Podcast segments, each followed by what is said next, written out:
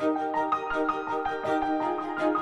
Ну что же, мои хорошие, после славного и доброго Финча, о котором я говорил в предыдущем выпуске, я снова совершил ошибку, дав шанс российской комедии. Но об этом подробнее далее. Ты пока подпишись на канал, колокольчик не забывай. А тема выпуска фильм «Семейный бюджет». Год производства, как заявлено, 2021, страна Россия, опять же, как заявлено, жанр комедия. Описание нам говорит о том, что интеллигентная семья пытается выбраться из финансовой дыры. Актуальная комедия с Антоном Филипенко и, видимо, фамилия актера нас должна была привлечь после успеха сериала сериала «Проект Анна Николаевна». Недолго думая, предлагаю обратиться к терминологии. Интеллигенция слово используется в функциональном и социальных значениях. В изначальном смысле слово использовалось в латинском языке, указывая на широкий спектр мыслительной деятельности, а в социальном значении слово используется в отношении общественной группы людей, обладающей критическим способом мышления, высокой степенью социально-психологической рефлексии и способностью к систематизации знаний и опыта. Ну а что же мы имеем на самом деле? Фроловы дружная семья из Краснодара. Мама преподавательница по фортепиано, папа конструктор аттракционов, дочь блогер, сын романтик. Почему-то звучит как будто сын идиот. Ну, это персонаж такой. Не знаю, никого не оскорбляю, просто предполагаю. Итак, как и многие, они покупают квартиру в ипотеку, однако скоро оказывается, что платить за нее нечем. Теперь, чтобы не остаться на улице, Фроловы идут на все. Это нам говорит описание фильма о фильме. Что же я увидел на самом деле? При содействии студии Universal, а также при содействии Минкульта за наши с вами деньги уже в который раз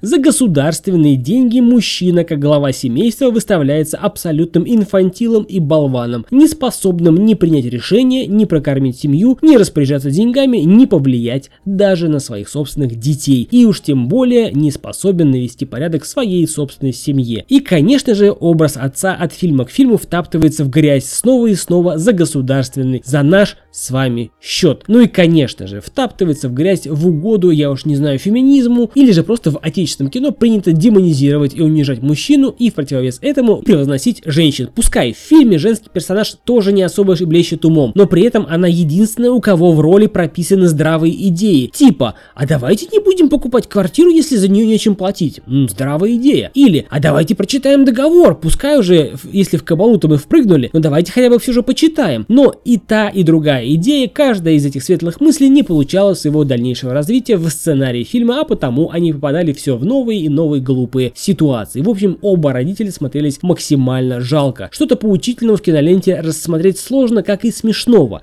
если не стараться высасывать из пальца смысл. Но в более выигрышном свете смотрятся дети. Вот уж точно, дети должны быть лучше своих родителей, и действительно в фильме дети лучше своих родителей, с этим все в порядке. Отрадно было наблюдать за отношениями брата и сестры. Они не живут как кошка с собакой, а действуют заодно, и это в фильме порадовало. Да, конечно же, у детей в фильме свой способ мышления и чувствования этой жизни, а также попыток решать взрослые проблемы, но это не их проблемы, и значит э, претензий к детям быть не может. Но, насколько я понял, дети в фильме не главные действующие персонажи, а главные действующие это родители, и тупость персонажей родителей перекрывает все неуклюжие потуги детишек разрулить взрослые проблемы. По итогу получается, что комедии такие не получилось. Заявленных интеллигентов я не увидел, только тупость, скудоумие, какие-то принципы про продавство хуже воровства. Это была цитата. Тогда у меня вопрос к персонажу. Ты же в магазин ходишь, еду покупаешь. Зачем ты спонсируешь то, что хуже воровства? Нелепый слоган, нелепые поступки, нелепые родители, нелепые роли, нелепость в каждом кадре. В общем, фильм не получился. И еще один такой маленький вопрос. Зачем оскорблять работников этой профессии? Зачем оскорблять продавцов? Зачем ты свою пасть разеваешь? Это у меня обращение к персонажу фильма. Если ты походя говоришь, что продавство хуже воровства, то есть все, кто занимаются в сфере торговли, все хуже воров, это уже оставляем на зрительский суд. В принципе, по итогу фильм не смотреть, э, Финч ваш выбор, а это был Сан Саныч, подкаст о кино, я снова сэкономил вам полтора часа жизни. Подпишись на канал, прожми колокольчик, до скорых встреч, пока.